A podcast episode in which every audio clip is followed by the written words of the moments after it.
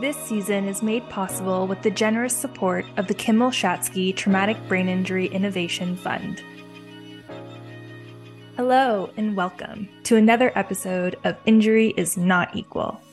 I'm your host, Shaelyn, from the Center for Injury Prevention at Sunnybrook Health Sciences Center. We're on a mission to uncover the truths and realities about injury risk and impact. We're laying everything on the table as we engage in critical conversation in hopes to change the narrative and raise awareness about health inequity and injury. We hope you'll join us.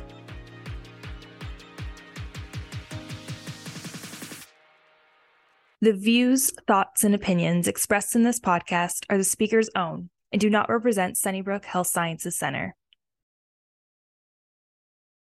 Traumatic brain injury can result in cognitive, emotional, and behavioral symptoms such as memory impairment, poor judgment, issues with anger management, inappropriate emotional response, and engagement with high risk behaviors. These symptoms and impairments can increase an individual's risk of interaction with police and involvement with the justice system. In fact, evidence indicates that individuals who have sustained a traumatic brain injury are about two and a half times more likely to be incarcerated than individuals without a TBI. Studies have also indicated that the majority of incarcerated participants report having a TBI before their first criminal offense. In this episode, I am joined by researcher Dr. Flora Matheson to unpack the widely unknown and complex intersection between TBI and the criminal justice system. So, for people with brain injury, their reactions in social situations, slow processing of information, heightened emotions, and stressful social encounters can lead to misconceptions on the part of the police, probation parole, and correctional officers. So, what I mean by misconceptions is that the behavior can be viewed as the person being non-compliant or defiant. Research suggests that if people aren't aware of the symptoms of brain injury, they aren't trained on approaches to support people with brain injury and approaches to de escalation, then they can misinterpret behavior as defiance or aggressiveness for its own sake. So we need to create awareness of TBI and its symptoms within criminal justice professionals. That was Dr. Flora Matheson. Dr. Matheson leads the Justice and Equity Lab located at MAP Center for Urban Health Solutions, St. Michael's Hospital. As a sociologist, her research is focused on solutions to reduce social and health inequities among people experiencing problems gambling and imprisonment. Solutions that are built with and for these communities. As a sociologist, she uses a gender lens and social determinants of health approach to enact change. In one of her recent studies, she discovered that individuals in Ontario with a history of traumatic brain injury are 2.5 times more likely to be incarcerated. We asked Flora why we see such a strong connection between TBI and the justice system. So, a couple of pieces I want to touch on here. Um, first are the symptoms related to the injury itself. For example, there are cognitive communication symptoms of head injury. So these can make it difficult for people in social interactions, especially potentially stressful criminal justice interactions. So if we really think about the symptoms of TBI, some of these include impaired memory, impaired attention, distractibility, difficulty following instructions, difficulty with reasoning. There are also behavioral symptoms that may that bring people into contact with the criminal justice system, so some people with TBI have verbal outbursts, outbursts, they have physical outbursts, they have poor judgment and disinhibition. We know that interactions with the police and frontline workers, probation and parole officers, and formal proceedings like bail hearings and court trials often involve complex social interactions and typically require high level and fast paced processing of information, understanding, and responding. This isn't always possible for people with traumatic brain injury, depending on the nature of the, of the injury. So we ask how much might these symptoms translate into greater risk of involvement with the criminal justice system? So let me give you an example. Let's say someone with a brain injury has an encounter with the police and the person is viewed as rude or aggressive. This may escalate the person police interaction and end with a charge. So we're trying to understand these pathways to criminal justice involvement related to the symptoms of traumatic brain injury. Then if we think about interactions with probation, parole, correctional officers, there could be misinterpretation of behaviors related to difficulty following rules and routines and missed or late appointments. So we know from our research in the prison system that people with TBI are 14 times more likely to incur serious in, in prison disciplinary charges. These charges can affect the time spent in custody rather in, than in the, the community. We also know that people with TBI versus those without are twice as likely to be reincarcerated. So, pretty dire statistics there. Wow, individuals with a TBI are twice as likely to be re incarcerated. Those are staggering statistics indeed, and definitely makes me wonder what more could be done to support these individuals as they reintegrate into the community. According to Brain Injury Canada, traumatic brain injury currently falls under the definition of mental disorder within the criminal code. Although TBI can have significant effects on mental health, traumatic brain injury is not a mental disorder. We discussed in our previous episode about the complex intersection between TBI and mental health, and the importance of acknowledging and supporting both the TBI and mental health condition for optimum recovery and rehabilitation. We wanted to know more about this connection with mental health and the role it plays in a TBI survivor's involvement with the criminal justice system. We know that traumatic brain injury is part of a constellation of health and social needs among the population. So think about mental illness, substance use, other other disabilities, poverty, and homelessness. We also know that TBI history is associated with increased risk of incarceration, rearrest, and reincarceration, and these are related to some of the issues we just talked about. So let me give you some numbers. You can see how stag- staggering the situation is. Rates of TBI range from 36 to 88 percent. Substance use sits around 70 to 80 percent. Mental illness is about 30 percent and approximately 50% of people who are cycling into the prison system are homeless both before and after incarceration. So we have a lot of people in our prisons and jails that need medical care, and I would say intensive medical care. These concerns are connected in, in really complex ways, and it's really tough to know what causes what. But I'm I'm not so concerned about that. Do we really need to know what causes what? We should be looking at ways to support people so they don't become entangled in the criminal justice system. We know that jails and prisons break people down and destroy self esteem. So we're contributing to trauma and making people more ill and more unlikely to be successful when they re enter the community. I'll also add that we don't have enough services to meet the needs of our community members, any of us. We need more funding for affordable and supportive housing. We need more funding for mental health and substance use for traumatic brain injury, and the list goes on to ensure that services are accessible and to remove the lengthy wait lists.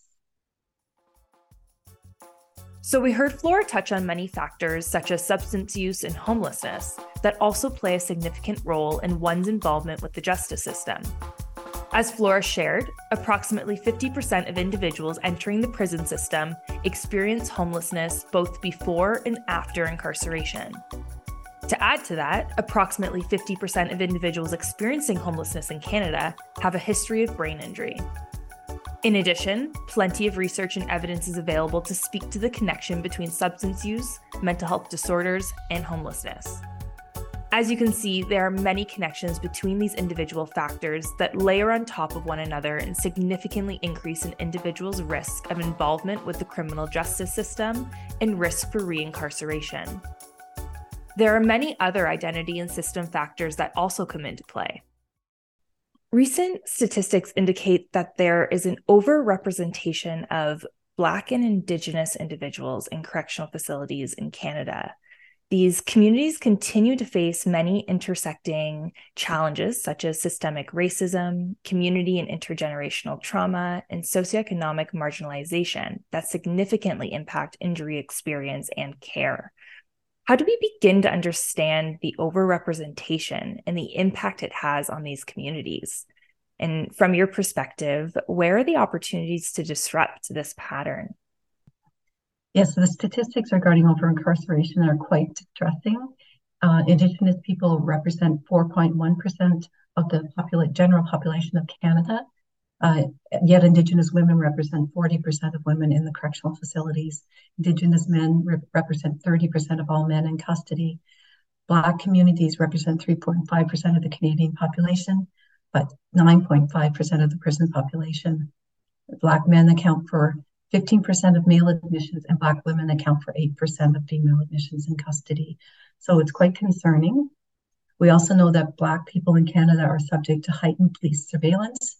They're more likely to be stopped and questioned, charged, severely sentenced, and incarcerated, and are less likely to be granted parole relative to the general population. Indigenous individuals who are arrested are often denied bail, spend more time in pretrial detention, and spend less time with their lawyers, and if convicted, are more likely to be incarcerated.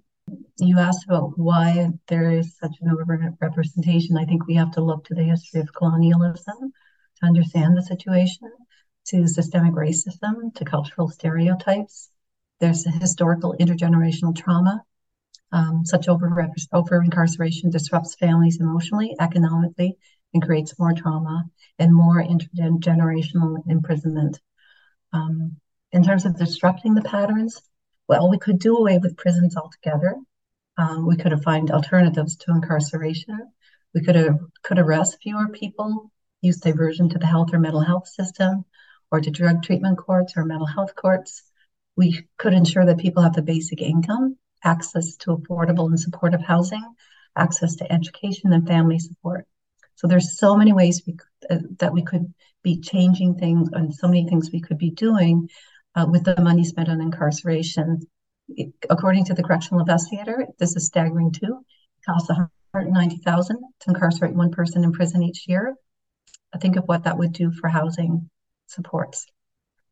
So this is uh, much greater than what it would cost to provide housing for each of these people. And it, it's a big cultural shift, a huge cultural shift to end systemic racism, eradicate negative stereotypes, and to come to an understanding that locking people in cells doesn't support healthy outcomes there's kind of that ripple effect as well that you were talking about. Um, you said the disruption to families as well. Um, it makes me think that you know there's there's a much larger impact, and I can only imagine how you know one individual in the family who's experiencing involvement with the criminal justice system, how that then ripples down and affects family members as well, and the other individuals within their community too. So it has a really large impact. It does. And if we think about, you know, if 40% of the women in the prison system are Indigenous, what is that doing to the families, to the children of those individuals that are incarcerated? And how is that affecting familial relationships? And how is that affecting poverty in those families? So we are doing disservice by over incarcerating people and really, really ripping families apart. The effects of colonialism and systemic racism on Indigenous and Black communities has caused intergenerational trauma that has resulted in poorer mental health, higher substance use, lower socioeconomic status, and increased violence. All of these are factors that contribute to risk of traumatic brain injury, as well as involvement with the justice system. As Flora alluded to, there are so many ways we can work to disrupt this pattern of overrepresentation in correctional facilities in Canada. Evidence indicates that the number of individuals under court mandated supervision, such as probation and parole, exceeds the number of individuals in custody in correctional facilities in Canada. Can you expand on what some of these supervision conditions entail and the challenges or disparities it presents for individuals with a traumatic brain injury? Sure. So um, there's a very long list of conditions that can be mandated at bail or under probation or parole. It's quite long, and there can be multiple conditions applied to a single person. So let me give you a couple of examples of conditions that can be challenging for people with traumatic brain injury. So most, if not all, people under conditions have reporting requirements, and what I mean that by that is that they need to report to their probation or parole officer, maybe weekly or bi-weekly. If someone has a traumatic brain injury and struggles with memory, there's a pretty high chance that they may miss some of their appointments. Depending on the officer, this could mean a breach of a condition, and that can lead to a revocation of their parole or probation and a return to custody.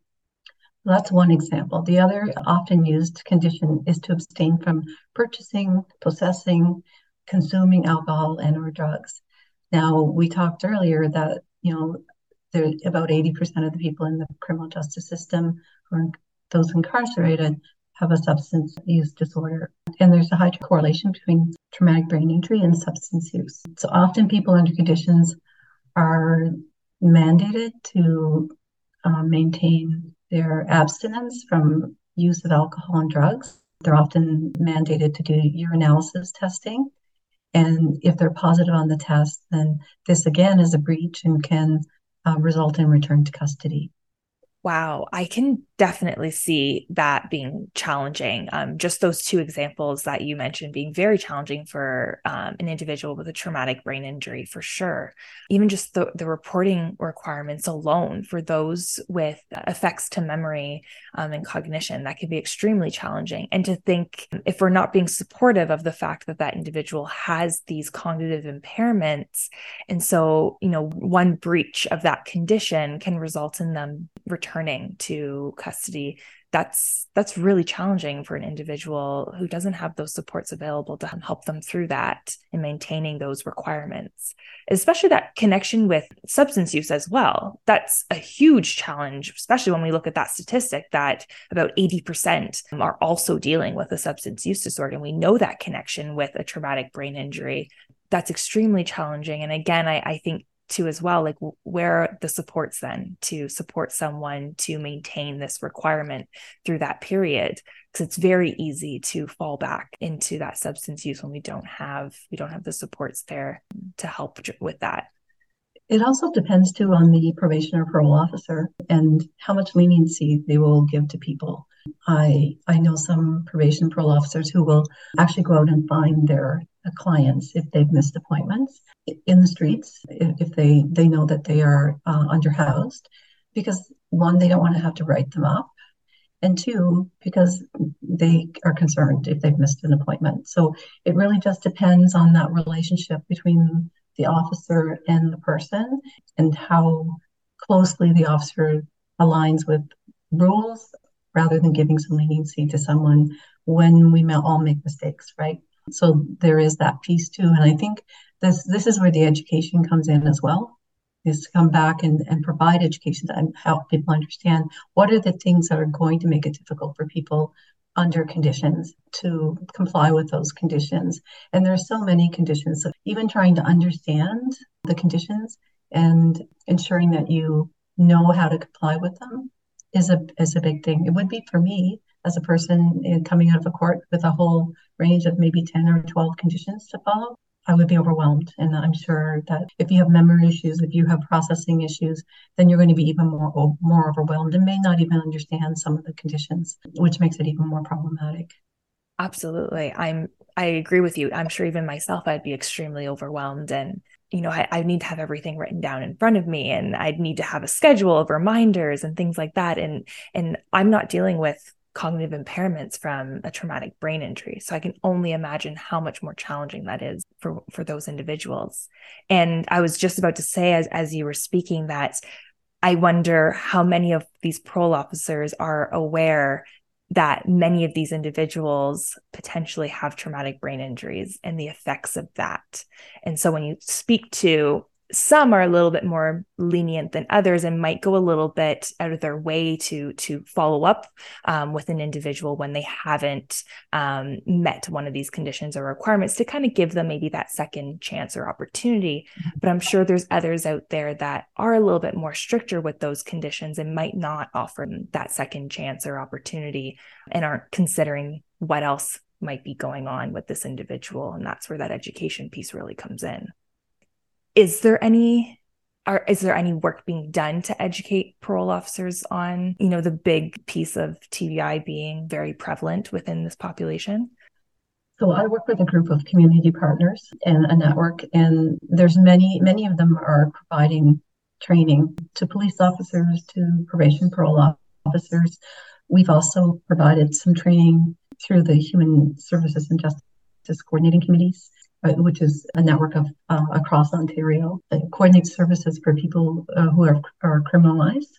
And so we are we are working towards that and trying to create that that avenue where we can really help people understand that some of the people they're seeing have very chronic health conditions that are affecting their entry into the system and adverse outcomes in the system and then adverse outcomes when they come back into the community. So, education is one factor that can play a huge role in an individual's ability to successfully meet court mandated conditions and reintegrate into community. Remember our discussion with Lynn Hogg in episode 3, part 1 of our episode series on intimate partner violence and TBI?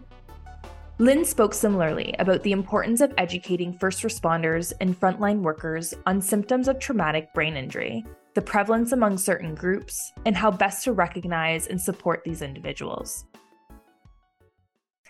How do other identity and system factors affect someone's ability to meet some of these conditions that we're talking about? So, identity plays a role in all our social interactions. We can conceptualize people based on preconceived ideas of what it means to be a woman, what it means to be homeless. And these notions can determine if we think that someone will succeed in meeting their conditions and how much they're under surveillance or how much leniency is allowed. So this is why education for people in the criminal justice system about traumatic brain injury, mental illness, substance use, homelessness is so important to enable an understanding that our prisons and jails are filled with people with chronic and debilitating health conditions and to build options that support success in the community as alternatives to imprisonment. Definitely there are many factors that play a role and each individual has their own factors and different intersecting identity and system factors that play a role in their ability to to meet these different conditions. And I like that you touched on as well that some of these also play a role in how much leniency there might be provided for different individuals. And that kind of makes me think back to our other question we were talking about Indigenous and Black communities and their overrepresentation within um, correctional facilities and how you know systemic racism and and bias comes into play with certain populations or groups and individuals um, within within the criminal justice system as well as part of your research and work in the area of TBI and the justice system, I understand you are currently in the process of developing a mobile app with the goal of supporting individuals as they transition from prison back into the community. Can you share with our listeners your vision for how this app will support this population and how it will address various identity and system factors that affect the reintegration process? My team works very closely with a large network of partners who understand the repercussions of criminalizing people, of incarceration, and of TBI in the context of the criminal justice system. So, with them, we're thinking about a combination smartphone web based app that will help people manage these conditions, this whole host of conditions that we talked about. We're also thinking about paper based tool that goes along with the technology, like a survivor card or health pass for, people who don't access to technology. So we want to create a tool, set of tools that can support people in a variety of ways. Memory aids, social support, screening tools, navigation tools, communication tools, and self-management tools. But what the final set of tools will look like will be a collaborative effort with the partners and with people with histories of traumatic brain injury and lived experience of being under conditions. And our hope is to build this set to address a set of tools to address shared challenges related to TBI. So, not necessarily looking at specific groups, but looking at the shared challenges around those conditions of release as it relates to traumatic brain injury. We're also hoping that whatever we build, if we build it with the understanding that people with traumatic brain injury, that it will, work for everyone so we just want to be sensitive to those with traumatic brain injury, but we hope that it is a tool that can be uh, that can facilitate help for everyone. So the focus is on challenges of, con- of TBI within the context of conditions. If we can help people so they don't breach conditions, we aren't really affecting the system. And I don't feel the app can specifically affect the system because it is for the individual, but we're supporting the, the individual affected by the system. And I think that's important to do. There does need to be some kind of supportive tool, just like something like this, that that can help these individuals through this process. And I'm really happy to hear that, you know, you've you've thought of ways for this app to be able to meet the needs of many different individuals. Um, so when we talk about there being a combination of smartphone as well as web based and also a paper based as well, because that was also something I was thinking of when we talked about many of the individuals um, potentially experiencing homelessness. They may not have access to smartphones or, or web based technology. So having other alternatives to still be able to use these these tools as well to support them. So I that's fantastic um, work that you and your team are doing. We'll see how we do. We're, really really focused on trying to build something. And right now, we're in the midst of collecting data for a study where we're talking to people who have histories of traumatic brain injury and have experienced conditions. And we're also talking to people in the criminal justice system that enforce, set, and monitor conditions. So we're hoping that will also feed into the, the wealth of knowledge from lived experience of people who will be working with us on the on the app project and from the network of partners. Thank you so much, Dr. Matheson, for such a great discussion on this very important and complex intersection between traumatic brain injury and the criminal justice system. Stay tuned for next month's episode, where I sit down with guest speaker Judy Gargaro, who discusses the intersecting factors that influence risk and outcome of traumatic brain injury in older adults. The reality is one size can't fit all. And sort of we we have a saying in the brain injury world when you've seen one brain injury, you've seen one brain injury. And and I think, you know, this sort of applies here is that culturally what how people want to age and interact with their community and the activities they want to do and even how they conceive of aging and conceive of health is really strongly dictated by culture. Be sure to connect with us on Twitter and Instagram at Let's Talk Injury. We encourage you to give our podcast a follow so you can be updated when new episodes are released. If you found this episode valuable, please rate and leave us a review wherever you listen to your podcasts.